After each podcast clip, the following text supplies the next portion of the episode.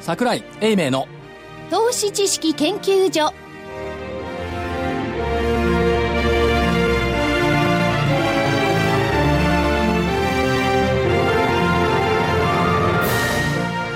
皆さんこんにちはこんにちはじゃあ桜井英明の投資知識研究所の時間です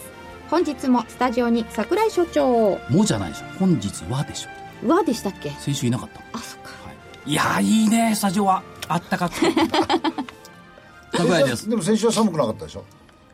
先週は証券会館寒くなかったですはいこの間のあのバス停の寒風吹きすさぶところが印象に強いのであの九州巡業ね大分うな海べり、はいもう今日はあったかいところからお送りいただきますそして正木隊長正木ですこんにちはよろしくお願いします福井主任研福井究です。員よろしくお願いします。そして金内でお送りいたしますよろしくお願いいたしますおよ願ろしくお願いしますえーだんだん年の瀬ムードになってまいりましたいやもう年の瀬でしょだってですよねあとだって営業日数でこれ放送金曜日だからい4日間、終わってるから3日間いかがですね。あー残すところも少なくなりましたよもう来年度受け渡しですよねえなんか東美の新とかなんて言葉をあえてあえて避けてないですか。避けてますどう厳しいですねどうどうですかそんな言葉もありましはいたね、。ねえありましたよね。今年はどうなんでしょうかね。あ、これそうそう放送金曜日だから、はい誕生日記念じゃんそうです。お言誰のとは言いませんけいどねま。せんけどね、えおめでとうございます。おめでとうございますおめでとうございますおめでとうございますでそれはそれと して頑張っちゃうじゃん全全然心ないおめでとうございますよ皆さんまあいねいんじゃないですかマクドナルドがはいアメリカの、日本マクドナルドとの資本関係を見直す、これ ははいどうですかね、い、よいよアメリカの負けそれアメリカの負けですかアメリカ流の効率重視経営で成長してきた巨大チェーンの世界的陰り、っていうか日本のマックってもともとダメだったのよねここもう数年あここ数年はね。最初のうち良かったですけどね、すごい最初のうち良かったんですここ数年ダメだったんですけど、あれ結構ほらフランチャイズにお店売ったりしてて、決算上はその辺はまだ出てなかったと思うんですけども、やっぱダメだったんだろうなっていうこととで直近では異物の混入とかなんかいろいろあったじゃないですか、だねでそれがあったとしてもそうじゃなくってやっぱり効率重視の経営モデルが破綻した破綻失敗したっていうふうになんじゃないかなっていう感じがしていて、あと過去の成功体験への過度の依存まあ基本的にでもね経営っていうのは効率を重視するもんだけれども効率を重視するところがいわゆるカスタマーと直接のところで効率を重視してるでしょ。いやそれなんだよでだね。からねカスタマー重視なのか効率重視なのかどっち重視って言ったら効率重視しちゃってるから、たまたまね何ヶ月かぶりでマック行ったのよ今週そうですか、そしたらねなんかこう頼むじゃんオーダーするじゃんそれね券渡されるのはいあのスマイルもないんですか。スマイルは感じなかった。券渡されて番号札渡されてさ、はいでも待ってんだけどこれこれって銀行かよみたいなね、イメージがあって、いやこれやだねって思った途端にこのニュースが出てきて、で今国内的にっていうか世界的に個別の個の時代じゃないですか、そこに画一的なサービスとやっぱ敬遠されるんだろうっていうこととやっぱり人間機械みたく扱っちゃダメだよねっていう昔あの米系の銀行に行くとね、何があったかっていうと受付行くとさ番号シールを渡されてさ胸につけるのよ、これダメだろうなこの銀行と思ったらやっぱり没落しましたいまだにまだ上場はしてますけどね、胸につけるうんに俺たちバゲージみたいな紙紙のやつでペタッと貼るやつ。紙テープでセロハンテープに番号ついててさだからあの処理するまでの時間待っててもらうのが当たり前っていう発想、ちゃうちゃうちゃうそれ違うのよ本店企画部に仕事で行った時、あ仕事で行ったのカスタマーじゃないよ本店の営業企画に、なんか本店が東京してるのね、で仕事で行くとそういうふうに渡されるわけでもあちらの方のやつっていうのはそもそも受付が失礼な話やる気ないですからねああやる気ねえんだからいやそれだって品川の先だから日本よあ日本か、 米系だけであってねそうそれでマクドナルドに戻っでてだから大量だなからんですおか客さんが機械のように番号札持って待つってのはどう考えても顧客重視じゃないだろ最近あのコーヒーチェーンなんかでもなんかサードウェーブとか言ってこう一人ずつちゃんと出します入れますみたいなのが増えてきましたよねあで結構それは混んでますよう、いやだから別にねお釣りくれる時に手を触ってくれるのがいいとかさあれは変なんですよ、ね、逆にさあれも変だけどさあれはね、失礼な話。これもう、失礼だね汚らしいって感じしますよね。そこまでは汚らしい。いやよく福井さんとご飯食べに行くところはそうやっておつでくれるけどさ、これ嫌だよね嫌だよそこまでは言わないけど、やっぱり人として扱ってほしいって いうあるじゃんき 機械扱いされた気分なんですかそうだから作るところは機械ですからねまあそうですね、いやだからいろんな局面があるのかもしれないけど例えば食事とかそういうのっていうのは、物を食べるだけじゃなくてプラスアルファのも必ず要求しますよねそれがないもんな、うんだからね、アメリカ流のその効率的なモデル、これ、敬遠されていて、逆に日本的サービスへの移行の、なんつうの、シンボルみたいな感じなのでじゃあじゃあ日本的サービスって何ですか日本的サービスおもてなしってやつですか徹底的なサービス。ほう手ね手手触るのかって、それから、技術立国。ほうほう顧客重視の経営。そうね、な、何十年と変わらないものがいいっていう人とさ、やっぱり進化してよっていうのがあるじゃん。両方ありますよねじゃあまたあのクールジャパンってやつですかいやじゃあうんそこまで言わないけど、だけどどうなの ?20 世紀のビジネスモデルってやっぱり21世紀通じないってことじゃないのそのまんまでまは、あ、あとはその消費者のそのマインドっていうのがやっぱり日本っていう地域っていうその文化的なものも違うじゃないですか、だから今新宿のあの駅前のところの西武新宿の駅前のところがもうマック行列ですもん朝っていうのは来る人たちがインバウンドの人たちがマックに行って朝ごはん食べようとするんで彼らが並んでるんですよ、だからそうすると日本人が並んでるとはとても思えないんだけどもそういう人たちにとっては別にそのサービスで十分なんですよ、いや、だからそれはもうね、時間軸がずれちゃってて、アメリカのね、文化っつうのは、もともとは、これ50年、60年代。まず軍事力。はいこれ大前提。で、その後文化的にコーラとハンバーガー で、先ロックンロールとね先進国文化を見せつけてきた。そしてピザやチキンを蔓延させた。ロックンロールで魅了した。これはね、もう終わったんだと思うよ。だから実際本国でもね、マックっていうのはあの他の手作りみたいなね、ハンバーガーに押されてるわけですよねでまだバーガーキングの方がいいもんね。あバーガーキングのは美味しい、マックで許せるのは僕はね芋だけ じゃあ今アメリカの中でも変わっている、だからそういう意味じゃない、これ象徴的な、いや別にマークが悪いっていう話じゃなくてね、文化の違いさが出てきたのかなって違いう、いさだからアメリカじゃなくて先進国はもう多分そういうの受け入れないんですよないと思う。転換転換だから、そうだね60年代に、60年代か70年代か、日本にマックが来たの60年代か。で、その後ケンタッキーが来た。ココーラはもっと早くから来てた。ああ来てましたねで、その後ピザがバンバンバンバン出始めた。っていうので、だから確かにね、それは最先端文化ですよ、当時は。多分。あ多分って知らないですか何をマクドナルドの銀座でしょマックがダーッと出てきた時三越銀座店に出たんですよ。それはそう、だ当時多分まだね、炊飯器じゃなくて、あのーかまどで米炊いてた時代だと思う。でその時からもうあったんですかマックっていや、デンあさんの地方にいやかあの買いに行きました もんもう山形県なんてマクドナルドできるの遅くてですね、でその日本文化はいどうぞ、だからそういうふうに、なんつうの、60年代までのモデルをそのまま続けようっちゅう方にやっぱ無理があるんじゃないのっていうね。その辺がもしかしてだからそそのひっくり返しでさっき言った徹底的なサービスと技術立国。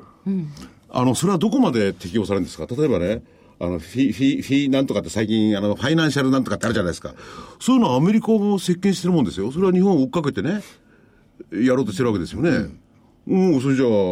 えーその今のファイナンシャルのテクノロジーも時代遅れなのかどうなのかこれは逆に言ったらああ、それは難しいね。難しいテクノロジーじゃないですこよれサービスだもんね。サービスねうん、じゃあもう一つね、はいはいプレスリーとビートルズどっちが好きうん、ビートルズはい、どっちあプレスリーいないでしょあビートルズですねほらみんなそうなっちゃうねどちかならでもじアゃメあリカ人はじゃあイやっぱギリスなんて食プレスリーですよべ物美味しくないからさなんか来たかあいつ何も着ないじゃんでもビートルズはあるんだよああはいはい、ねそありうますねいう意味ではやっぱりイギリスの方が上なんじゃないえそこそうそうそう、俺はね、それが結論じゃつまんないな。なんかねじ持論に持ってこうとしてるね、うん、だから、それはそれって分かった。よく分かった。もう大量消費、大量生産、えー客を客とも思わないような事業は大賛だ。そうなのよね。でややっぱり番号札やめてほしいね番組でやめてほしいですよね。番号渡されたらよっぽど嫌だったみたいですねいや嫌でしょ 嫌でしょいや多いよ多いけどまあマックだからしょうがないって言えばそこまでだけどさじゃあその辺があれですか、今後のテーマになっていくんですかサービあ、スそれは話違うんだよね。のあ感の、だいぶ前にこう、マックでコーヒー買ったわけ。はいバーッと氷入れるわけ。ちょっと俺氷や、お腹へ冷えるからやめてくれって言ったんだよ。そしたらね、決まりですって言うの。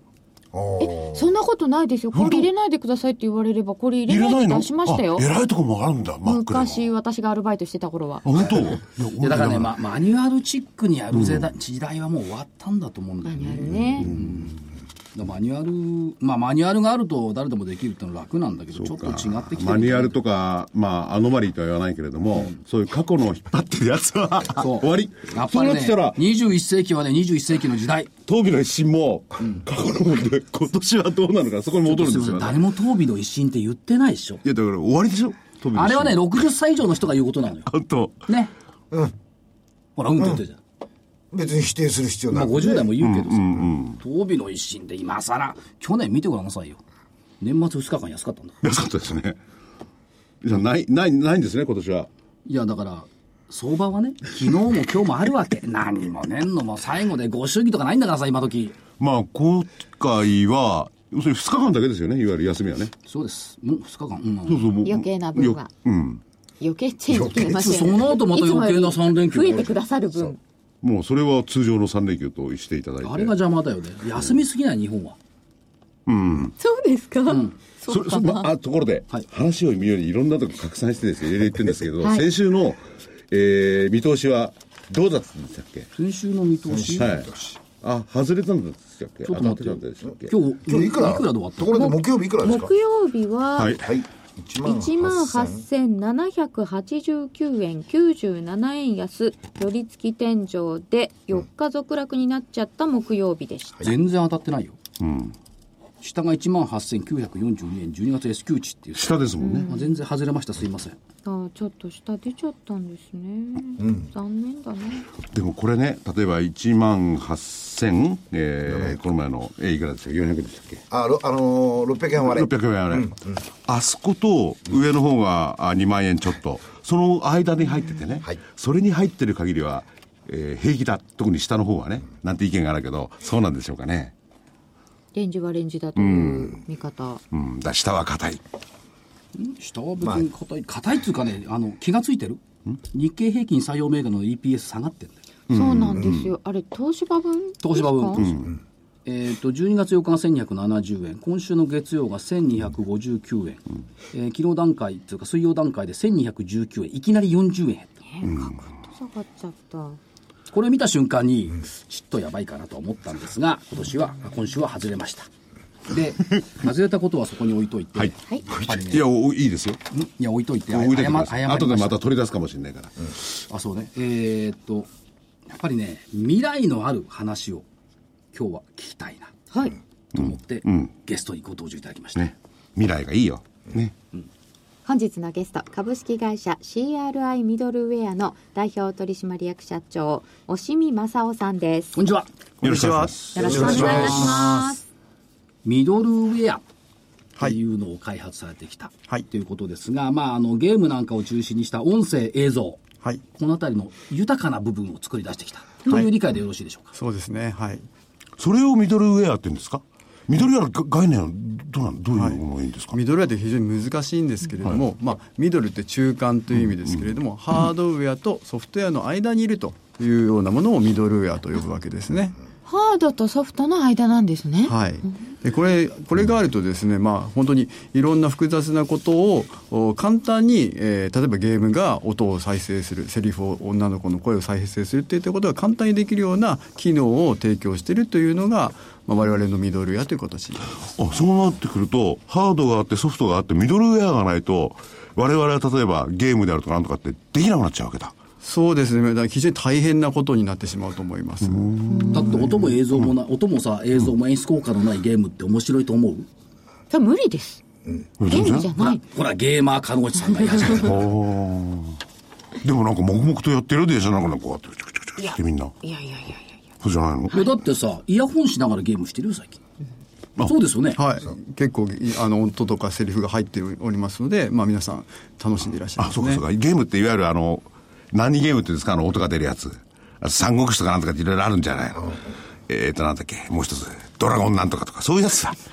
いろいろあるのゲームあの、電車の中で指やって、これ、チクチクチクチク、もう目目目の端に邪魔なあれじゃなくて、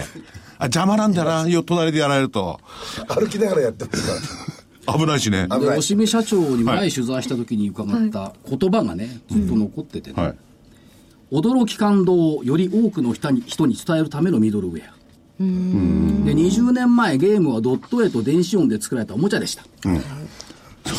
そう、そうでしただね。から入れられることは入れられたわけでしょでもその当時からコンピューターが映像や音声を自由に表現できる時代が来ると信じて研究開発をさ重ねてこられた、はい、もう本当にまさにその感動とか驚きとかを表現できる技術をやってこようということ押見社長そのものをそう言ったらゲーゲーマーっていうんですかそういういわゆるオタクなんですかはいまあ、ゲームももちろんやりますけれども、まあ、基本的に例えば音楽とか、まあ、あのクラシックのコンサートも聴きますし、えー昔はロックとかそういうのも聴いた時代もありますし、先ほどのビートルズも大好きですし、まあ、そういった意味ではいろんなあーことに触れてきたなと思います、で最近は音ゲーっていう言葉もそうです出てきてる、なんですか音ゲーって音楽ゲームの略なんですけれども音楽に合わせて例えばいろんなものをタッチするとまあ、クリアしていくと太鼓の達人が分かりやすいですねああのー、なんだかゲームなんとかってあるあるじゃないみんながごちゃって言ってこう集まって太鼓叩いてなんかしてるあゲームセンターでああいうようなものですかあそうですねあとダはいンスダンスリボリューション、ダンス系もありますね、うん俺なんか子供たちが結構楽しんでやってるんですよねそうですね何やってるのいかやなこ大っちは分かんな人いたちも楽しんでやってるで今日たはいはいはいまたまあの音を持ってきてもらったんで、お例えばそのあの合戦の場面の音とかね、これなくて合これ戦やったらは例えば面白いです何かに使われてるものですかいやあの我々の方でデモで作ったもので、デモですただいろんな音が混じって例えばあの合戦の槍の音とか、えー馬の鳴き声とかが、まあ、いろリアルタイムにいろいろ16個の音を組み合わせて作ってますじゃあまず合戦から聞いてみましょうか、へえちょっと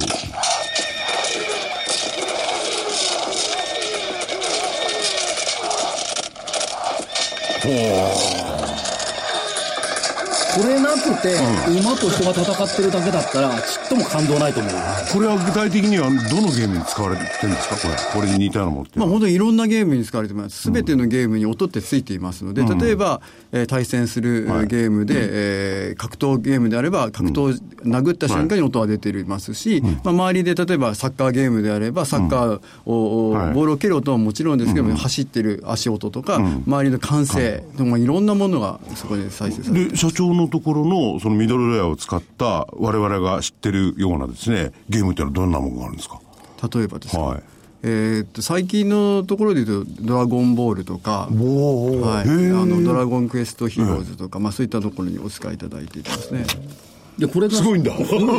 でこれが進んでいって、最近言った音とかリズムこれがターゲットになってきたということでいくと、それもちょっとデモありますよねそうでそれはどういうことなんですか音とかリズムがターゲットっていうのは先ほど言ったなんとか例えばその音ゲーとか音が出ていると、あとはそこに人が喋る声が入ると音楽ちっちゃくなるとかね、はい、あの結構その映画とかあドラマとかでよく使われますけれども音がし出てる中こうセリフがしゃべるとスッと周りが実は小さくなってるんですねそれで聞き取りやすくなってるっていう演出がされてます、うんはいそれをゲームの中でももうあ普通にやられるようにしてます例えばこれ音楽が鳴ってます、それに対して声をお客様まだ来ないのかな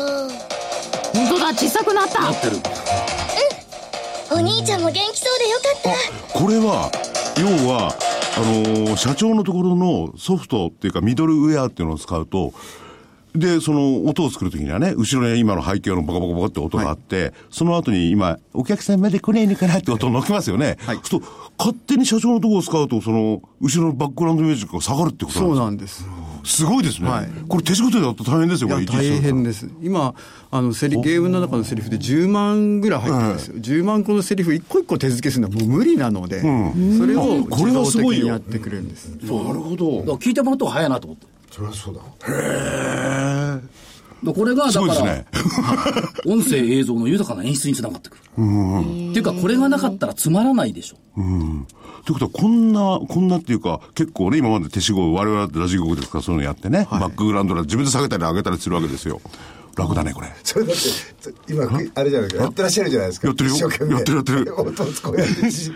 手作業ででも、この音声だけの技術じゃなくて、他の音にもこれいろいろ流用って言いますか、使えますよね、こういう技術ってね。そうですねでその前に例えば、えーっと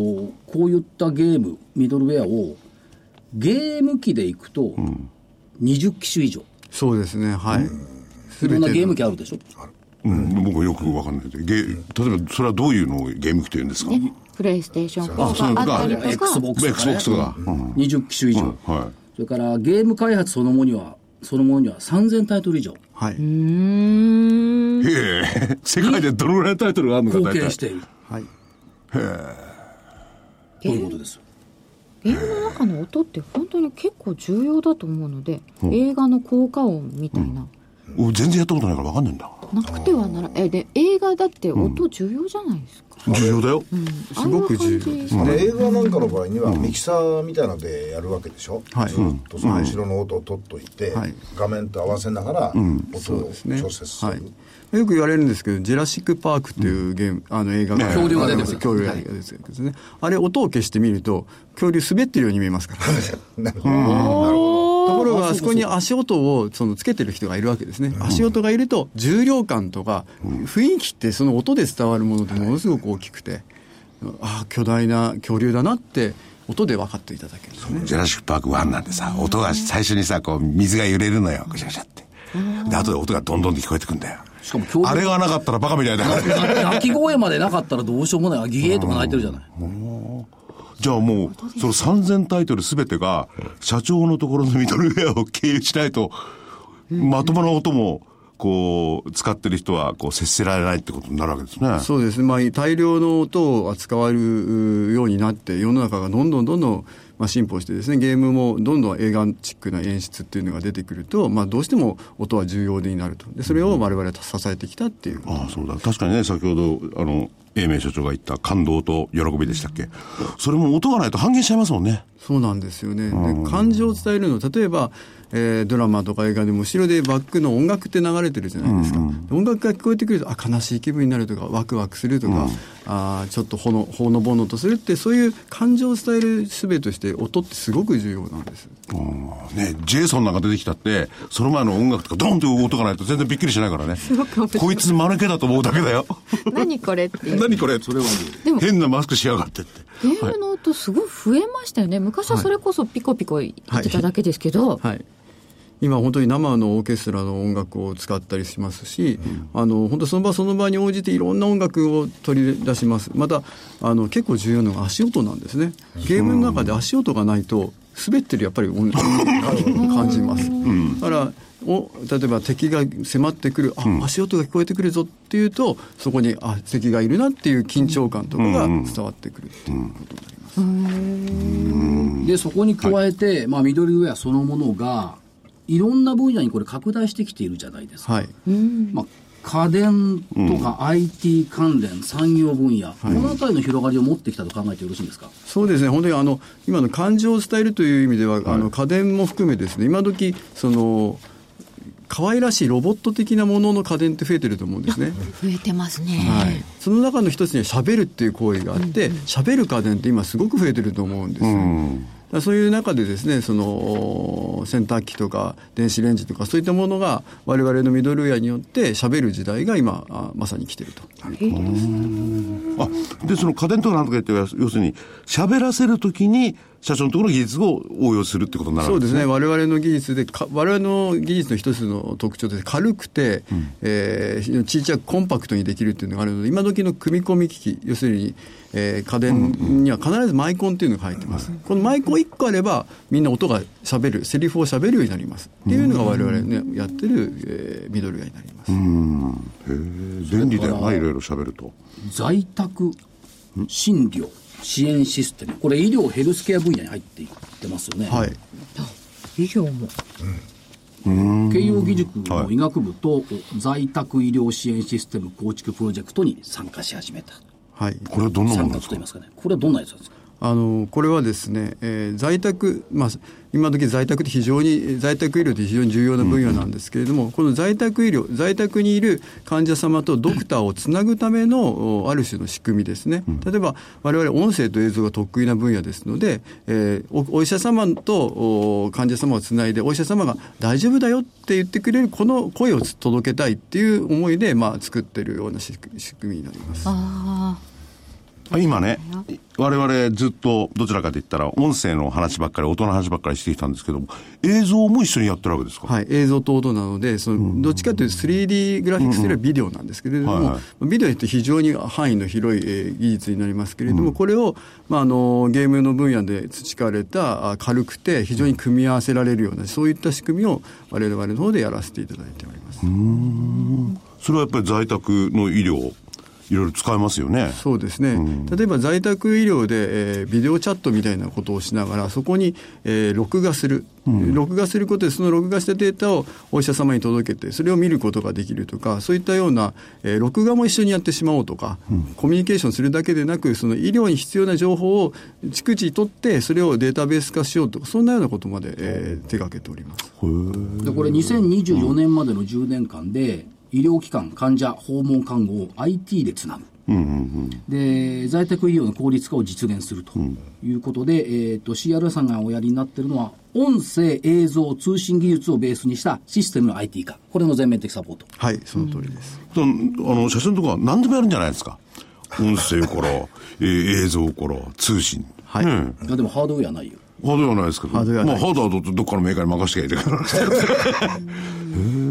まあ、そういう意味ではあの、我々コミュニケーションとかいうもののインえー基礎となっている技術ですね、映像も音声もみんな結局何か相手に思いを伝えたいとか情報を伝えたいっていう技術だと思うのでそれを我々の技術で効率よく楽しく、えー伝える技術を提供させていただいているという企業になります。だから今年っていうか最近のそのまあ政府の流れを見ていると IoT とかはい ICT とかいう言葉が出てきてますよね、い要するにコミュニケーションという言葉も出てきました、そこに沿った形のそう動ですねきでいいんでしょうかねはい考え方としては。まあ、IoT って、まあ、あのいろんなところに入っていくわけですけれどもそのネットワークとつながるときにちっちゃくなきゃいけないっていうのがまずあります、例えば、えー時計にしてもウェアラブルっていうものは必ずちっちゃくなきゃいけなくてその中にマイコンがあるとマイコンあったときにそこで喋らせたいとか映像を伝えたいといったところに我々の、えー技術をお使いいただけるというふうに思っており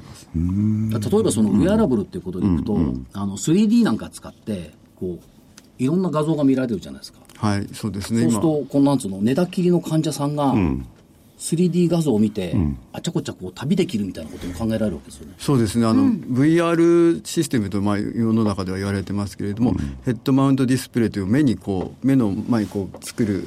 あのゴーグルみたいなアイマスクゴーグルみたいなものをつけていただいて、まあそこに映像が映し出されるとで頭を振り向くと、えー後ろの方も見えるわけですけれども例えばハワイへ行ってハワイのビーチのを撮ってくると、えーそれこそダイヤモンドヘッドも見えますし、えービーチを歩いてる女の子の姿も見えると、まあ、そういったことでですねぜひこう生きるうー活力というものをね、あの持っていただけたらなというふうに思っております。だから今日はワイキキ行ったら明日はニューヨークと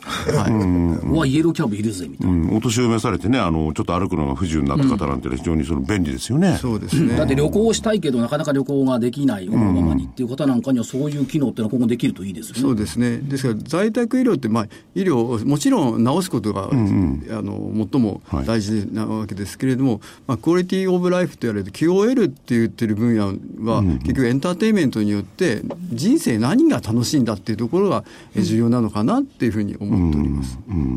だからそういうものの研究開発をどんどん進めていっているとはいいう途中と考えているそわうけでですすね。ね。それからですね、海外展開、はい。ずいぶん広がってきたように見受けるんですが、そうですね。はい。そのあたりいかがでしょうか。はいまあ、我々もともとまあ今欧米の方にも進出しておりますけれども今あの最近の話題でいうと中国のゲーム市場っていうのに着目しております、はいえー欧米の方でですね、大体欧州、米国で2兆円のゲーム市場があるんですけれども、中国でもやはり同じだけの2兆円のゲーム市場があると言われております。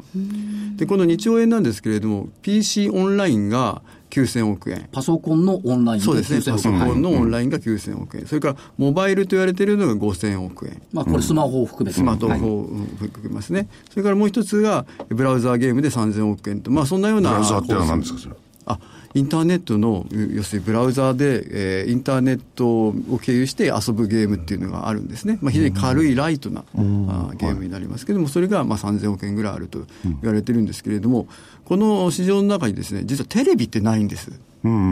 あのモバイルっていうそのうん要するに携帯電話ですね、それからパソコン、はいでもテレビはなくてこれ中国禁止してたんです今まで、そうだ据え置き型ゲーム機はなかったですそうね、家庭用ゲーム機っていうものは、えー禁止されていて、えーまあ、家庭の中のリビングではゲームしちゃダメよっていうのが、まあ、中国政府の、まあ、方針だったわけですこれね不思議ですよね、日本なんかはテレビ系ゲームからスタートしてたじゃないですか、はいファミコンなんかで、はいでも中国では逆だった、むしろスマホなんかの方が、パソコンなんかの方が先に進んでいはるいと、、そうなんです。それをまあ去年の4月にですね、中国政府の方で解禁しようということで、家庭用ゲーム機を含め、えー家庭用のテレビで遊ぶゲームを解禁したんです。で、これから先ですね、このテレビのゲームっていうのはどんどんどんどん増えてくるという、まだゼロベースの市場ですので、そういったところにも我々の緑屋を提供していきたいというふうに考えております。もちろん、もともと2兆円あるゲーム市場なんですけれども、実はそんなに、えー日本ほどリッチなあーゲームっていうのは少なくてですね、そういう意味ではまだまだ、まず中国の市場、2兆円の市場の中で緑を使ってる方ってほとんどいらっしゃらないと。でさらにテレビゲームと言われる、テレビで遊ぶゲームというのはこれから先どんどんどんどん大きくなっていくというふうに、えー予測をさせ、えー立てていますので、まあそういったところに我々の緑屋をご活用いただくっていう市場を見込んでおります。社長あの、11月にですね、はいえっと上海のおオリエンタルパールメディアはい。との戦略的提携を行われました、これはどういう意図だったんでしょうか。はいまああの、上海オリエンタルパールメディアっていう会社ですが、これ、上海メディアグループと言われる、まあ、中国の放送局ですね、これのお子会社になったりこまれす大放送局そうです、もう中国に2社しかないので、大放送局で すね。はい で、あの上海タワーも持ってるでしたっけ、そう、上海タワーってあるあの丸っこいうんや丸っつこいやつでですすねね。あれをもあれは、えー上海オリエンタルパールタワーっていうんですけれども、あれを所持している会社が上海オリエンタルパールメディアっていう会社になります。で、この会社がですね、えーハブになって中国のテレビゲーム市場というのを開拓していくっていうのが今中国政府の戦略になっています。で、この会社と、えー我々、まあ、戦略的提携を結べたっていうのが、この間発表させていただいたことになります。これどうなんですか、中国ってのはケーブルテレビが進んでいると見た方がいいんですかそうですね、あの IPTV と言われているものが非常に進んでいてですね、はい結局テレビっていうキーワードに結びつくんですけれども、上海オリエンタルパールメディアさん自身は2500万世帯の IPTV 網を抱えているんですね。で、この IPTV 網、今までは映画とか、えードラマとかそういった放送を流してたもの、これをさらにゲームを流していこうと。でこれその思惑の中、我々もその技術教育、先ほどの我々映像と音声やっておりますので、まあこの中に、えー、我々のお技術を持ち込んでいただこうっていう、そういう戦略的提携になります。ゲーム流しちゃうんですかまあ、流すというか、まあ、あの今時は、えーネットワークにつながっていればゲーム買えますので、まあ、e コマースもやってらっしゃるので、そこでゲームを買ってくるとか、そういったことができるようになります。パールメディアもすいに良くないね。ほとんど独占企業だろうんだからいや、ね。そことだから戦略的業務提携を行ったことが私はすごいと思うんですけど、すごいですよね。世間様の評価はどうかわかりませんあが、それでね、もう時間もあれなんですが、あの、いろいろ聞いてきて、いろいろことができるって分かって、また最初の質問に戻って失礼なんですけれども、ミドルウェアって俺もう一回説明していただきたいんですよ。な、何がミドルウェアなんですか やっぱり分かんない、聞いてきて。そうですよねええちょっとね、あの、専門的になってもいいですから、ちょっと、おちょっと説明していただけますか。はい、あのミドルウェアっていうのはもう先ほど申し上げたようにハードとソフトの間にあるんですけれども、今までってハードウェアの部品を買ってくる概念だったと思うんですね我々のはどちらかというとソフトウェアの部品として提供しているものを例えばゲームの中にカチャンってくっつけていただくようなそういうようなあソフトウェアの部品って思うのが一番分かりやすいかもしれませんでこの部品を使うと、例えば今まで映像で音声データが、えーそのセリフとか音楽とかそういったものは25分の1に圧縮できるんです、ちっちゃくすることができる、動画だったら100分の1に圧縮できるって、まあ、そういうふうにどちっちゃくするしてそのちっちゃくしたものを例えばスマートフォンの中に入れていただくとかゲーム機の中にいただ入れていただいて、えーいろんな音やあー音楽を楽しんでいただくってそういうような機能をソフトウェアの部品としてえー提供しているというものがミドルウェアっていうのが一番わかりやすいかなというふうに思います。要するに、普通のおソフト、ソフトを、はい要するに、えらく圧縮できるものってことになるわけですね。そうです圧縮して、まあ、軽く小さ軽くく、小さく軽く小さくっていうのが一番大きいかもしれまあせんそうすると、それこそ映像であるとか、音声であるとか、何でもかんでも、はいえー小さくして、処理できると。そうですねそれによって、まあ、感情とか驚きとかワクワクとか、そういうものを伝えることができるとそういうことで、そのね、ミドルウェアの技術っていうのは、あのー社長のところ一番なんですか一番という概念ちょっとわかんないんですけど。はい、あの唯一オンあのオンリーワンの企業としてやらせてオンリーワンなんですかはい、日本にはございま日せんの本でオンリーワンですよあ、そうなんですか、はいすごいですよ。あだ世から界では完、全タイトルとか言ってるじゃないうん、なんかね、3000妙にでかく出たなと思ったんですけ どね。え、世界ではどのぐらいあるんですかこのミド世ルウェア界ではベンチャーの企業で音声だけとか映像だけという会社はあるんですけれども、我々みたいに総合的にやってる会社はありませんないんですかので本当に世界的に見ても稀有なあ企業という形になりますこれがねマーケットにもうちょっとね理解してほしいそうだねと僕は思うんですよきっとあれですよね、ミドルウェアって何みたいなところで止まっちゃううん止まので、っちゃうね分かられてないでもそういうやつに今度、彼女言っといて。お前ね、ミドルウェアないとお前ゲームできないんだよって。ざまみろとかなんとっかてい言うって。かね逆にね鶴瓶さんが言って逆に若い子たちの方が知ってると思うのよ知ってるかそうですねゲームの中にこの、御社の商標って言いますかね CRI ウェア、でロゴが出てますでロゴがうん、これが入ってるからこれ見ればわかるで悪いやつが、ね、CRI ウェアをねね社長クライウェアって読むやつそうなん読めないんですよ暗くないですそう暗くない全く暗くないんですけど、はい、 CRI ウェアまあ、ゲームだけじゃなくていろんな、まあ、家電も含めてね、そういう音声であるとか映像であるとかっていうのはやっぱりそのミドルウェア社長のところがないと成立しないってことなんだそういうことです。ではあプラスして、ここを伺いたかったんですけども、えーっと、ウィズパートナーズはいとの提携。ウィズパートナーズって割とバイオとかのね、出資してるところで有名なところなんですけど、ウィズパートナーズとの提携の中中身ですか、その意義ってのはどんなところにあるんでしょうか。はいまあ、我々ですねもともとエンジニアリングの会社でですねあの社員65名のうち50名がエンジニアという会社なんですね、まあ、そういう中でですね、まあ、ウィズパートナーズさんあー、まあ、もちろんファウンディングの方こともありますけれどもどちらかというともっとおいろんな海外に向けて特に中国市場に強い、えーコネクションをお持ちなのでそういったところでの事業成長のお手伝いをしていただくというような形の提携という形になります。えー、事業の成長これは海外展開も視野に入れてるっていうはい、考もえてちいいろんかです。はい。え社員65人ですかはいボロ儲けですよじゃあ なんかそんな感じするよねもっと何百人とか何千人規模だと思ったこんなことやってるとねきっと頭脳部なんでしょそうう頭ね脳部ですよ。そうです技術者の方が集まってあの、ボロ儲けとは言いませんが、ボロ儲けとは言わないえーと今9月期、えっと、売上高が17.1%増前期比ね、経常利益が22.2%増、売上、あ純利益でえー33%増、2桁の増収増益。純利益33番ということで考えていくと、いやっぱりその足元と未来、さ冒頭で未来っていうことを申し上げましたけども、やっぱりその海外展開を含めて、えー将来性、しかもオンリーワン技術と考えていいわけですよね。はい。これはね、あの楽しみだなと思いますよね。ねゲームはアプリになってきてどんどん増えてますよねそうですね。はい。僕らは結構身近に見見えてるわけじゃないですか見てないわよゲームやったことないいやもんゲーム自体はだからそこの中にどういうふうに社長のところの技術がそれに関与しててっていう部分が逆に言うと一般のマーケットからはちょっと見えてないのかなっていう気がしますよね、うん、これだけの技術とやっぱりそのそういうスタッフの方たちいるのはやっぱすごいなと思うんで、だからゲーム、スマホ、家電、医療、ヘルスケアっていう、この産業用への拡大、ここのところだた、単純なゲームだけじゃないってことですよ、うんそうですよね新規分野がなんかいくらでも広がりそうですよね、だからオンリーワン技術を使えば。そうですよねそう。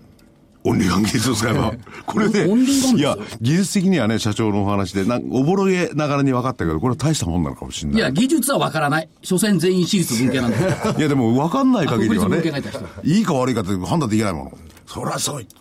言えるで。もそれだけのいろんなものに入ってるってことはそういうことですよね、まあそういうまとめか。確かにす ごいよ。だだからったジらュジュラシック・パークに音がなかったら恐竜が滑っている。ねこまあ象徴的でしょねまあそれはわかる。うん。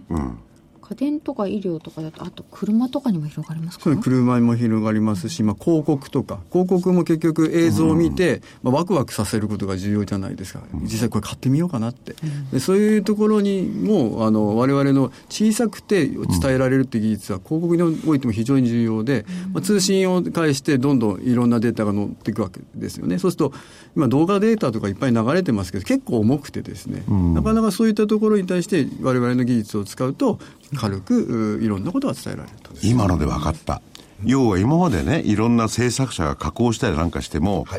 圧縮できないから、それをそのまま届けられないんだ。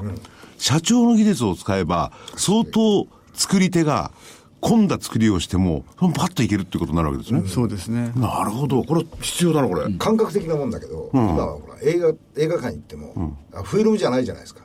うん、うん、そうですよ全部あのデジタルの版じゃないですか、ですからそういうふうになると、映像自体をそういう形にしないと、あ再現できないわけですよね、その中で圧縮できる部分っていうのがやっぱり一番大きいと思うんだよね、うんだって、昔はほら全部デジタルじゃなかったじゃないですかはい。フィルフィルムですよ。でしょ、はい。うん、なんでそこのところに入れ込む部分がこの効率的にあの使えるっていうのが大きいかなと思うんですけどね、そうですね。なんとで国内唯一の音声映像ミドルウェア企業世界、世界で一番ですよ、多分。ですよそういうこと最初はだ からね皆さん頭よくのわかんないけど中頭の中がねドット絵と電子音のおもちゃっていう発想しかできてないと思うんだよいや、というのもその、ミドルウェアってガーレスのものないんだから。まあまあまあね知らなかったですそうそれだって唯一オンリーしかないんだもん、だって他に他にないんだから、だ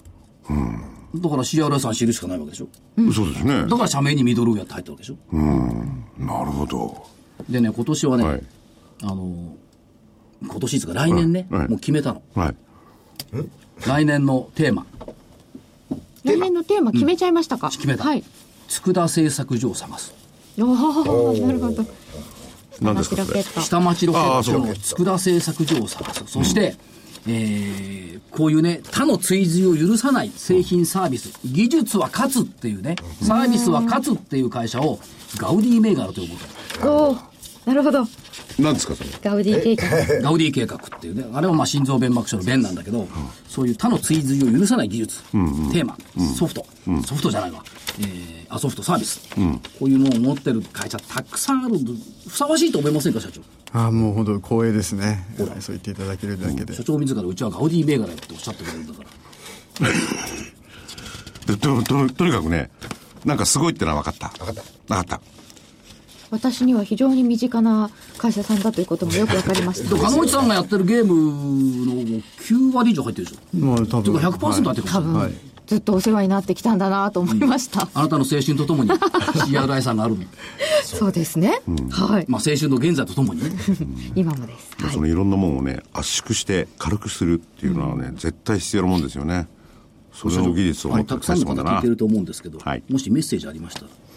はい、まあ本当に我々、えー映像と音声の技術をひたすらやってきまして、まあ私はもう20年間ずっとこの、えー仕事をさせていただいてるんですね。そういう意味では、その、佃製作所ないじゃないですけれども、もうあることをずっとやり続けて、やっとここまで来たっていうことなんです。で、これから先ですね、まあもともとゲーム業界の中でいろいろ使われてた技術なんですけれども、思い返してみると本当にいろんなところに使える技術だなっていうのも分かっていて、まあ、これから先ですね、もちろん海外もやりますけれども、また新しい、えー技術、取り組み、それからサービスといったこともやっておりきますので、本当に、えー皆様のこれからの温かい、これからも温かいご支援をいただけたらなというふうにえー思っております。ありがとうございます。本日のゲストは株式会社 CRI ミドルウェア代表取締役社長の押見正夫さんでしたどうもありがとうございましたありがとうございましたありがとうございました。あと5分ですよ。さて来週はどんな予定でその前あどうぞ予定やってください来週のオレンジはいかがでしょう来週なんもないっすよ。もうお休みですか月曜日高校行政産火曜日ケースシーラーそれから水曜日30日大納会、31日大晦日1日元旦。元旦当たり前だよマイナンバー開始証券税制統一、えー日本は国連安保理事会の常非常任理事国になります、これ中国もひねてひねくれてるよね1日の金曜日に製造業 PMI だってでんですよねあそこはいや、旧正月だからずれてるかいらや、い。いけど さ、いいけどさ、一人だけ、何これ、ニューヨークだって休むんだよ。一日だけですよ、ニューヨー一クは。日だけ、はい一日だけということで、見通し、下は一緒、18943。はい上は20460、25日線の5%上。うん。何え、に、にいくつですか ?20460。結構上に結構上に、これは東美の一新ってやつじゃないですか。そんなこと言いません年末5日間と年初2日間は高いニューヨークのアノマリにかけた。ニューヨークが高くても東京市場が高くなるとは全然限らないですよね。またそういうね、あの、揶揄するようなお言葉をおっしゃいますけどね。事実を述べてんだから。そうまあいいじゃないですか。やっぱり、これですよでもね、そういうところがやっぱりね、全体はどうでもいいの。個別株です よね。そう、個別株。個別株。もう、だって、こ今月ほど個別株をね、感じたことはなか感っじたことはなかった。そうですね、それを見ればた。いや、ねだから今年の象徴はね、日経では1570に見られるように指数も動いたんだけど、個別ですよ。そう。ね、先ほども言ったダウディですよね、そロうデ。ィ銘柄、先ほどもね、お話聞いたけど、そういう銘柄をどれだけ探せるかですよね、企業をね。だからやっぱりね、足、足と観察ですよね、と思います。ああ加速が今年も効いた1年でしたかね、まあ大体政府の科学技術基本計画を見りゃ、こういった方面がやっぱり来年テーマになるだろうとは思いますけど、あと新宇宙基本計画とかいろいろありますかまあ、ら、ね。け計画はいいんですけど、具体例が欲しいですよ、その辺に関してはね。そんな新聞記者みたいなこと言ってないでさ。だって何言って、何やってんのか、第三のやるのか全然わかんないですもんね。 それでもさ、ち給料上がってないか、福井さんの場合は。上がってなあそうか、い。残念いや、でいした。や、給料はね、多くの企業はマイナスですからね。そうですか。一部だけですからね。一部ね。一部でも上がってんじゃん。み一部んなが寄贈なめあった時代から少しは良くなった時代になったんだかいや、一部だけだとかえってね、あの、御社のバトンなんだ とか。差を感じちゃった、ら。まあ、差は、そじれ。ゃあ上がらないからしょうがないんでいすや、よだから体感デしてないフからレの方が生きるのは楽だっつってんじゃん。インフレになったら大変そうですよよ、ね競争社会だから。卵お前100円だったら、お前ひ200いくらすんだよ。でもデフレって給料上がんないじゃなくて下がるんですようんでも物はもっと下がる。物はもっと下がってる。何よ、デフレの方がよっぽど心地いいんだよ。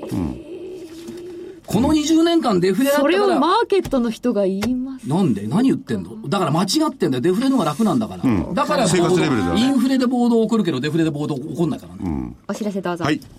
えー、と、昨日ですね、この番組木曜日放送なん、あ、金曜日放送なんで、昨日、おー年末はこれで勝負だ。年間注目銘柄はこれ。大化け期待銘柄はこれということで、えー新年のですね、えー期待銘柄をお年間ということで、英明首相に挙げていただいております。銘柄の DVD、えー24日、昨日木曜日に発売です。そして、25日、この放送をしてる日